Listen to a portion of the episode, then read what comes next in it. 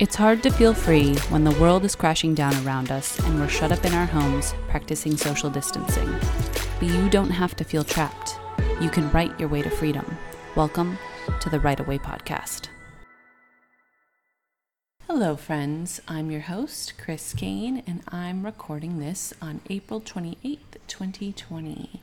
This is episode two of the Write Away Podcast um, my weekly update. I am making good progress with uh, Cozy Mystery, which I'm extremely excited about.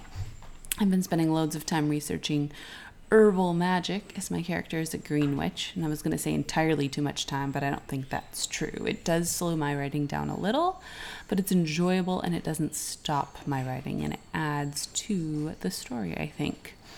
Uh, yesterday felt like a particularly slow day. I'd taken a few days off um, and that getting back to the computer that first day is always a little more difficult. Um, and I was writing in 20 minute sprints with some friends when I normally do 10 minute sprints. And then with the research, I was getting lower word counts than normal for me. But at the end of the day, I was surprised to find that I had just under 2,000 words with about two hours, a little less than, of, you know, button chair, hands on keyboard time. And all I needed was 88 more words to hit 2,000. But I'm not a night person, and it was past 9 o'clock in the evening, which meant I was an absolute pumpkin. So I want to move on to the interview um, with my dear friend J. Thorn, but I wanted to note that Jay mentions a couple of upcoming projects. Uh, we recorded this a few months ago, and those projects, um, an amazing podcast called Writers Ink. with um, JD Barker and his book on storycraft with his partner Zach Bohannon, which is called Three Story Method. They are both live, and I will have links to them in the show notes. Um, I hope you enjoy the interview. I would like to welcome my dear friend and mentor, J. Thorn, to the podcast today. How are you, Jay? Oh, great, Chris. How are you? Pretty good. Uh, for those who aren't familiar with Jay, um, he is an author of many uh, pop uh, podcasts, post-apocalyptic novels, podcasts as well. That's true. Yeah. Um, yeah. uh, with uh, three that you're currently doing every week. Yes, and and one more on the way fairly soon. Ooh, exciting! um, so that's the currently it's the career author, um, the writer's well and the author life. And the author life is also connected to your blog and your mastermind, which I am a happy member of. Yes. Um, with your partner Zach Bohannon, you've got a book on on craft and and I, everything story uh, called the Three Story Method that will be out in this coming year, which is all so much exciting things. Yes, coming up. Yeah, it's a lot of fun. I love creating stuff. Um, and you have been in the writing life for quite a while now. Yeah, uh, d- depending on when when you start the clock, but uh, I started dabbling in my first long form writing in around 2007, 2008, and published. I think around 2009 was the first uh, thing I self published. Ooh, so a decade in. Yes, yes. So, when you published your first book, uh, where were you in your life? Uh, let's see, ten years ago. So I had uh, I had a day job. I I was uh, in, in, in education. Uh, have a wife, two kids, a mortgage. My kids would have been about seven and five or six and four uh, about that time. Uh, so they were still demanding quite a bit of attention. They're teenagers now, so they require a different kind of attention, but not not the kind that makes me have to sit on the floor with them and play, which I miss, but uh, I don't have to do that anymore.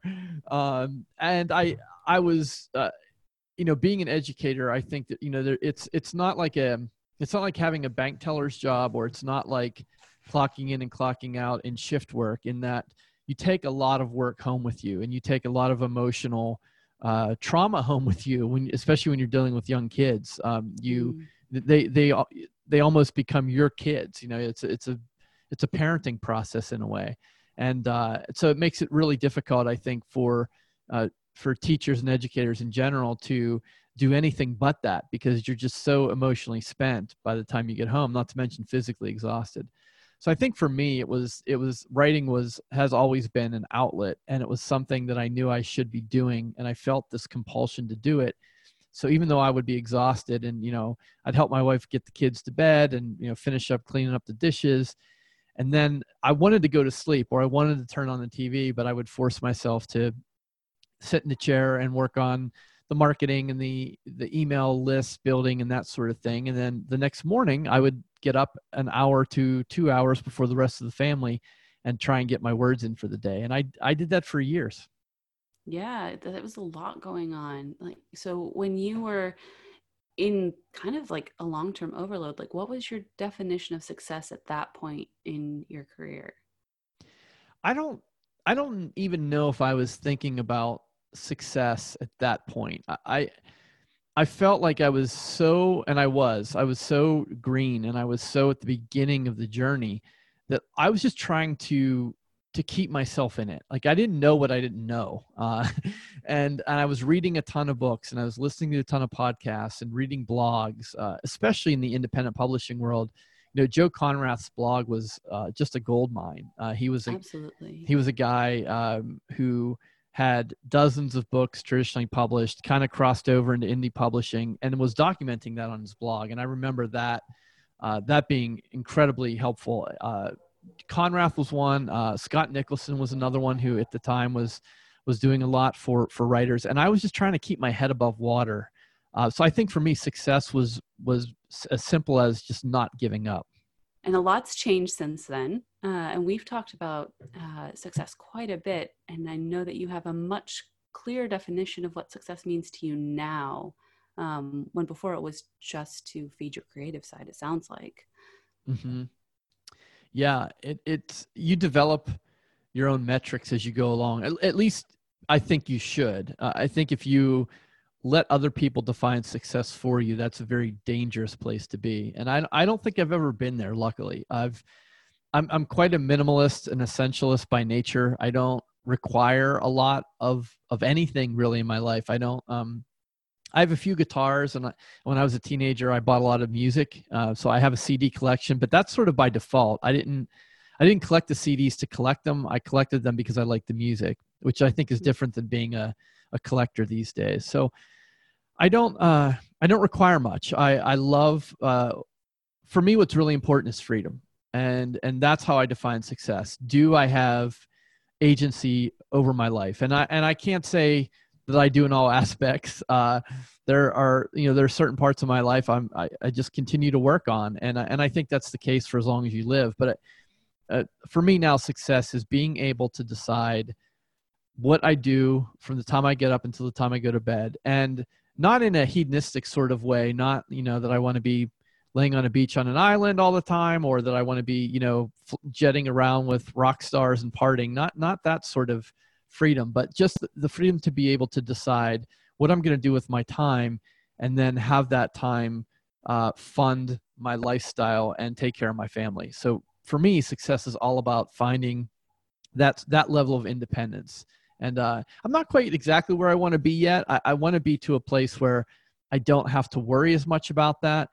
But then again, I talk to other other people who are a little further down the road for, for me uh, on the journey, and they say that feeling kind of never goes away. Like, you know, you you you could have a you know a blockbuster movie that's optioned and turned into a Hollywood film, and you worry that the next thing you write isn't going to be as good. So it might not ever go away, but I think uh, for me, I would like to be able to not have to worry so much about some of the financial aspects of of being an independent creative because as you know chris when you're an independent creative there is no salary there's no 401k uh, there's no safety net. You're, you're kind of on your own. Yeah absolutely and i know you've gotten into um, financial independence and, and the fire uh, kind of stuff lately because of that, which is, I think, really smart move for any kind of creative to do um, when freedom is your goal. Yes, that's true. And, and I wish FIRE, uh, which stands for Financial Independence, uh, retire early. I, I wish that had, had been more of a prevalent thing when I was in my 20s and 30s. As opposed to finding it in my late 40s because mm. the magic in in that whether you think fire or fi is is uh, a worthy aspiration or not it's all about saving and compound interest so it's it's simple math and with compound interest the earlier you start the the more it works in your favor so I, I, there's nothing I can do about years I, I wasn't contributing to my savings the way I should have been. But I, I think it's an exciting time for millennials or for people who are in their 20s and 30s and have a longer runway than I do towards that retirement age. Because if you start putting away some money now and uh, and and do it in a wise way, uh, it's it can have tremendous positive impacts uh, down the road. Absolutely. So I know that you are a creative in more ways than one. Like you uh, are also a musician, even if you don't uh, practice or participate in that as much as you used to. Um, so, how did you ever feel like you had to choose between your creative urges in the different uh, paths, um, and and what led you to be more focused on writing than music per se? Yes, I, I mean, I, I, would like to say no that you don't have to choose, but I did, and uh, you know, you other people's experience might be different, but I was getting to a point where uh, I there's only there's only so many minutes in the day. There's only so many hours in the week, and I, I don't. I hate the busy as a badge mentality. I've never bought into that. We all have, you know, 24 hours a day, seven days a week. That that's what we all have so what we have to do is we have to decide what our priority is, and we have to make decisions based on what we feel is most important to us. And I was at a moment in my life. Uh, I don't know. This is probably going on three, four years ago, something like that. It's the last time I was in a band. I, I had this moment where I was still working full time, and the writing business was picking up, and uh, the band um, band commitments are they are a commitment. Uh, you know we were we were practicing you know maybe three hours a week on a, on a, on one night and then we would try and have a, a, a show or a performance at least uh, you know two or three times a month. So i i kind of got to a point where i just didn't physically have the minutes to fit all of that in. It was just it just wasn't logically possible. Uh, so it wasn't necessarily you know a, a shortage of creative uh, juice or anything like that. It wasn't as though you know the the band was stealing my, the creative energy from my writing. It was it was simply a matter of logistics. And and then when i looked at it i realized that uh and and i think most musicians would agree with me the path to making money as a musician in this day and age is extremely difficult. Um, yeah. it's not easy in publishing but i think it's even more difficult in music. And so i think when i looked at what the potential was and what and also sort of what my skill set was. I, I'm I'm not even an average guitar player. I, I am I'm not even an average singer. I happen to be in a band with guys who are way better than me, and uh, but I, I I like to think I'm a pretty good writer, and I I had to be realistic with myself and say like, okay, one of these is probably more like a hobby, and and you know as much as much as it pains me because um, I think being in a band is a lot easier than being a writer because you can you kind of just show up for, and, and you play and you have fun and like and and that's it. And sometimes you record that. And I think writing is a lot more quote unquote work than than being in a band. But uh you know depending on the situation. But I just yeah you have to have that moment where you realize okay what what am I really good at? And you have to be honest with yourself. Not not do you want to do but what what do you think you can do well? What has the most potential? And I think for me it became clear that that writing was really where I had the most potential in a, in a form of uh, creative output. It's interesting that you uh, say like being a man is quote unquote easier. Um, at least it was a little bit for you, um, because I know that you're huge on collaborations, and that is a a band is a huge collaboration. Do you think that that experience is why you have been so active in pursuing collaborations as a writer? Uh, I think so. I, I probably has been uh, because I've been I've I fought collaboration my entire life, and and I still do to to a degree. I, I, like to think of myself as a lone wolf, which is such a fantasy. Like I know that, uh, but I like to think like that I'm in complete control of my own destiny, and that uh, I'm the one that's going to make things happen for myself, and and no one else is going to do it for me. And to a certain degree, that's true. But I I also have come to realize, especially over the past ten years, that it's almost impossible to do anything like that by yourself, and and whether the collaboration is a creative collaboration with a partner, whether it means you simply have a freelance team that works on your behalf, that's collaboration. There, there are so many different types of collaboration, but um, you're right. There, there are very few, at least there were in my life, there are very few musical opportunities that did not involve other people. And when you're in a band, you have to learn how to compromise. You have to learn when to lead you have to learn when to follow and and it's contextual. It's never the same thing twice. So um, and then you add in the personal dynamics of being in a band. You know when you're in a band we all joke about it calling band drama. There's always band drama you know? So and so doesn't like this person doesn't like this person. And uh, i just watched the new uh, netflix documentary nasty cherry uh, which is so entertaining. It's sort of like a big brother real, real world uh, making the band kind of show but like all the drama that was in it uh, was just so like i could so relate to it you know?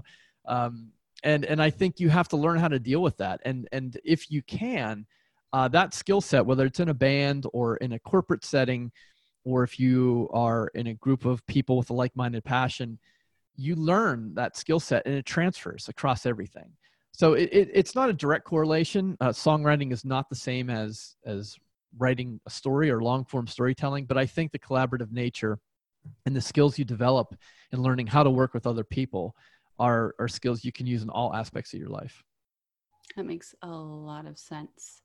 Um, I've done uh, quite a few collaborations myself uh, on my pen name, um, and I'm slowly working on one with my uh, my dear friend Tammy Valdura for an epic sci-fi space opera um, she's an amazing world builder, and I'm a very fast drafter. So we're hoping that it's going to be a really good match. Yes. Um, but this is, I guess, my only correlation would be um, when I was a programmer, when we would code pair, and even then, I was I was not super excited about that because I'm same as you. Like I like being lone wolfish, but I also desire like that connection and that community, and I get a lot of energy out of being around people who have that same mindset. Yes. Yes.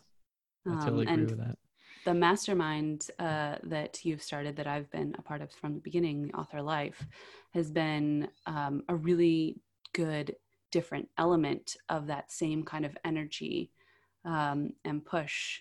And uh, one of the things I like, uh, and you and I talked about this quite a bit before you started it, um, and uh, it's something you've continued to uh, consider as you've been iterating over. We've we're close to completing the second round, and you're going into your third um, is you the group is different genres it's different skill levels um, and there's a lot of energy because of the gaps between that i think. Yeah. Yeah. Um, and you've been a member of masterminds before. Um, how how did you get started in in in being part of masterminds well i think because i because I had a career as an educator and I have a master's degree in education, I spent a lot of time studying educational theory and, and modalities of learning. I, I, have known since I started my career in the early 90s that, that that idea of collaboration is a great way to learn. And for a lot of people, it's the best way to learn. And I always incorporated some element of collaboration in all of my teaching assignments over the years. So I, I think for me it was it was simply a matter of tweaking what i know what what has been proven to work for me over over years and years and years and just implementing that into a different space where i didn't see a lot of that happening. So i think um, if anyone pays attention to especially the independent publishing circles you'll see a ton of things like webinars and online courses and big events and those those things are all great and they're really valuable and i've learned a lot from them but i also know that it's the things that don't scale that are the best for the people who attend them, which is opposite of for the person who's creating them. For the person who's creating the support materials or the educational materials, it's best to scale. But mm-hmm. but that's not what's in the best interest of the person who's attending them. So there that's where the rub is. And I think that's why I, I like to think my program is different because I've said a number of times, like the mastermind model doesn't scale. It's it's 12 people. It's me on a call with, with those 12 people from week to week. You know, uh, yeah, I could do several sessions, but like it's I can't do a hundred of them, and you know, and I and I wouldn't. And uh, so I think that you know the the mastermind model was something that not only did I, I, I taught, but then when I started getting into the publishing industry, it's what I sought out. And I joined several masterminds over the years because I knew firsthand as an educator how effective they were. And at, at the bottom end of that learning curve, I was like, well, if I can get into a mastermind with other people, then it's going to help me. And your point of, about the diversity of experience is something that I really wrestled with when I started uh, mapping out what this experience might look like because you can kind of there's kind of two branches. Uh, there's there's two paths you can take and, and they're somewhat exclusive. They're somewhat mutually exclusive. You can have a, a mastermind group or a gathering of people who are very tightly niched. They are they're within the same circles. They're writing the same genre. They have about the same amount of experience and and there's some power in that. And and i think when you get and, and there's a shorthand that develops and and then you almost get like a scene where you get people helping out each other. But i think there's a ceiling on that which is why i went the other route. And my, the other route was i want to get as many uh, diverse opinions and experiences in the group as i can which means i you know as you know chris there are people in there who have never published. There are people in there who have published dozens of books and are full-time writers like yourself. There are people who are writing fiction people who are writing nonfiction people who are younger, people who are older, living in all different parts of the country and the world. And it's all of that diversity that I think is the strength and the glue that holds the group together. And you called it an energy. I, I think that's a nice way of putting it. You know, we, we have situations where people bring their own life experience. They don't realize how valuable it is to, to other people who don't have it. And when you get into the mastermind, that's where that, that fertile ground is to create those types of connections.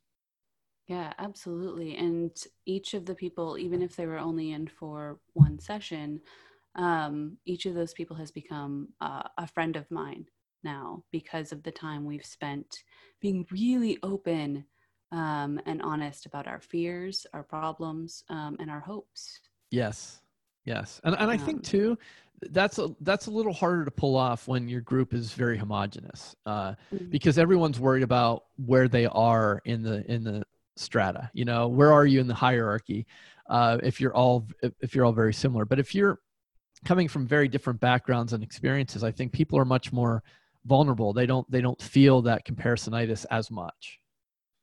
That makes a lot of sense yeah, yeah. Um, i'm also in a small group of that is my pen names genre and i can see that playing out um, on a small scale because there's not many of us but it's still yeah I can definitely see where that's caused some mm-hmm. tensions between different people at different points. Um, well, I asked you to share something, either a craft tip or business tip or a book recommendation um, with the listeners. So, what do you have for them? Well, I, I think as I look back over many of the books that I've read this calendar year, and one of one of them that's probably been the most significant for me. It validated a lot of what I knew, and it also taught me a lot of things, filled in a lot of gaps for me. And that's the, a book recommendation I'm going to make, which is Atomic Habits uh, by James Clear. That uh, it, it's it's it's one of those very simple concepts in that um, the premise of the book is that you don't you don't get motivated and then create. You create, which which then makes keeps you motivated and that's that's a that's a paradigm shift for a lot of people. A lot of people especially writers like to think that they have to create some sort of magic so that when they sit down on the chair the muse will then you know s- sprinkle story dust on them and and they will get inspired and they'll write they'll write write great words. But the truth is you got to write shitty words and then then they become great and then you become more inspired and motivated as you go. It's the other way around and, and i think that in atomic habits that was really drilled home to me and and one of the reasons why I think it might be my book recommendation of the year is not only is it the content, but I've read a ton of self-help and writing books and craft books over the years. And uh, Atomic Habits is one of the most well-written nonfiction books I've ever read. It's succinct and clear and logical, and uh, it's it's it's a it's an easy read. You can sit down and read it in, in one one sitting. It's fantastic. Yeah, I'm a huge fan of that as well. And, and you're right. Like that was a mind shift for me. Like I had a rule for myself uh, because my depression, uh, when it flares up, it keeps me from moving forward a lot of times because of all those negative voices in my head. And so I had a rule that's just one thing, uh, just do one thing. Yes. Um, and and chances are you'll probably do more. But if you do just one thing, then you've succeeded today um, and uh, and that is that that is he puts it in much clearer words and in better science about why that works.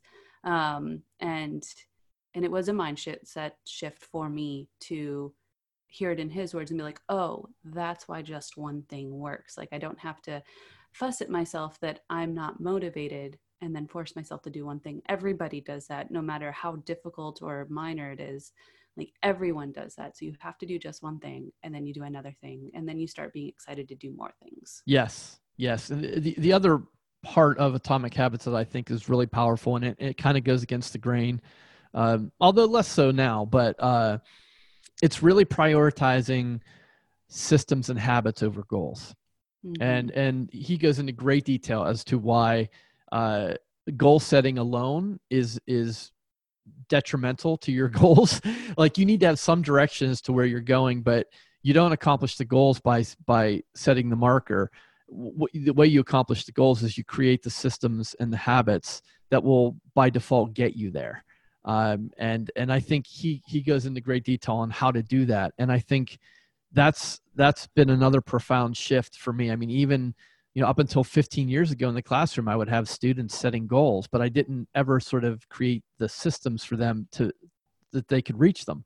And i, I see that now and i see it so clearly. I wonder why i didn't see it so many years earlier but you know I, I it's it's a revelation and i think once you once you realize that you also take some of the pressure off. You know the, the example that uh, zach and i always use on the on the career author podcast is we say you know if you set a goal to write 2000 words a day and you write 1974 you've technically failed. But have you? And like is that the mindset you want to have? Like do you want to have come that close to 2000 words and think of yourself as a failure? Like i, I don't think so. Um, so you know it, it's a it's a very siloed example but i think it's one worth considering. And uh, and and you'd be better off instead of saying i want to get 2000 words a day you say okay, every day at 7 a.m. till 7:20 a.m., I'm going to sit in this chair and I'm going to do nothing but type. And if I type five words or 50 words or 500 words, that's all I'm going to do. And I'm going to do that every single day. There's where I think you then start to turn those habits into something real and build that life of freedom that you want. yeah. well, thank you so much uh, for sharing with me today. And I will have links to everything we've mentioned in this conversation in the show notes. Um, and thank you so much, Jay. I will talk to you later. Oh, my pleasure. Thanks, Chris.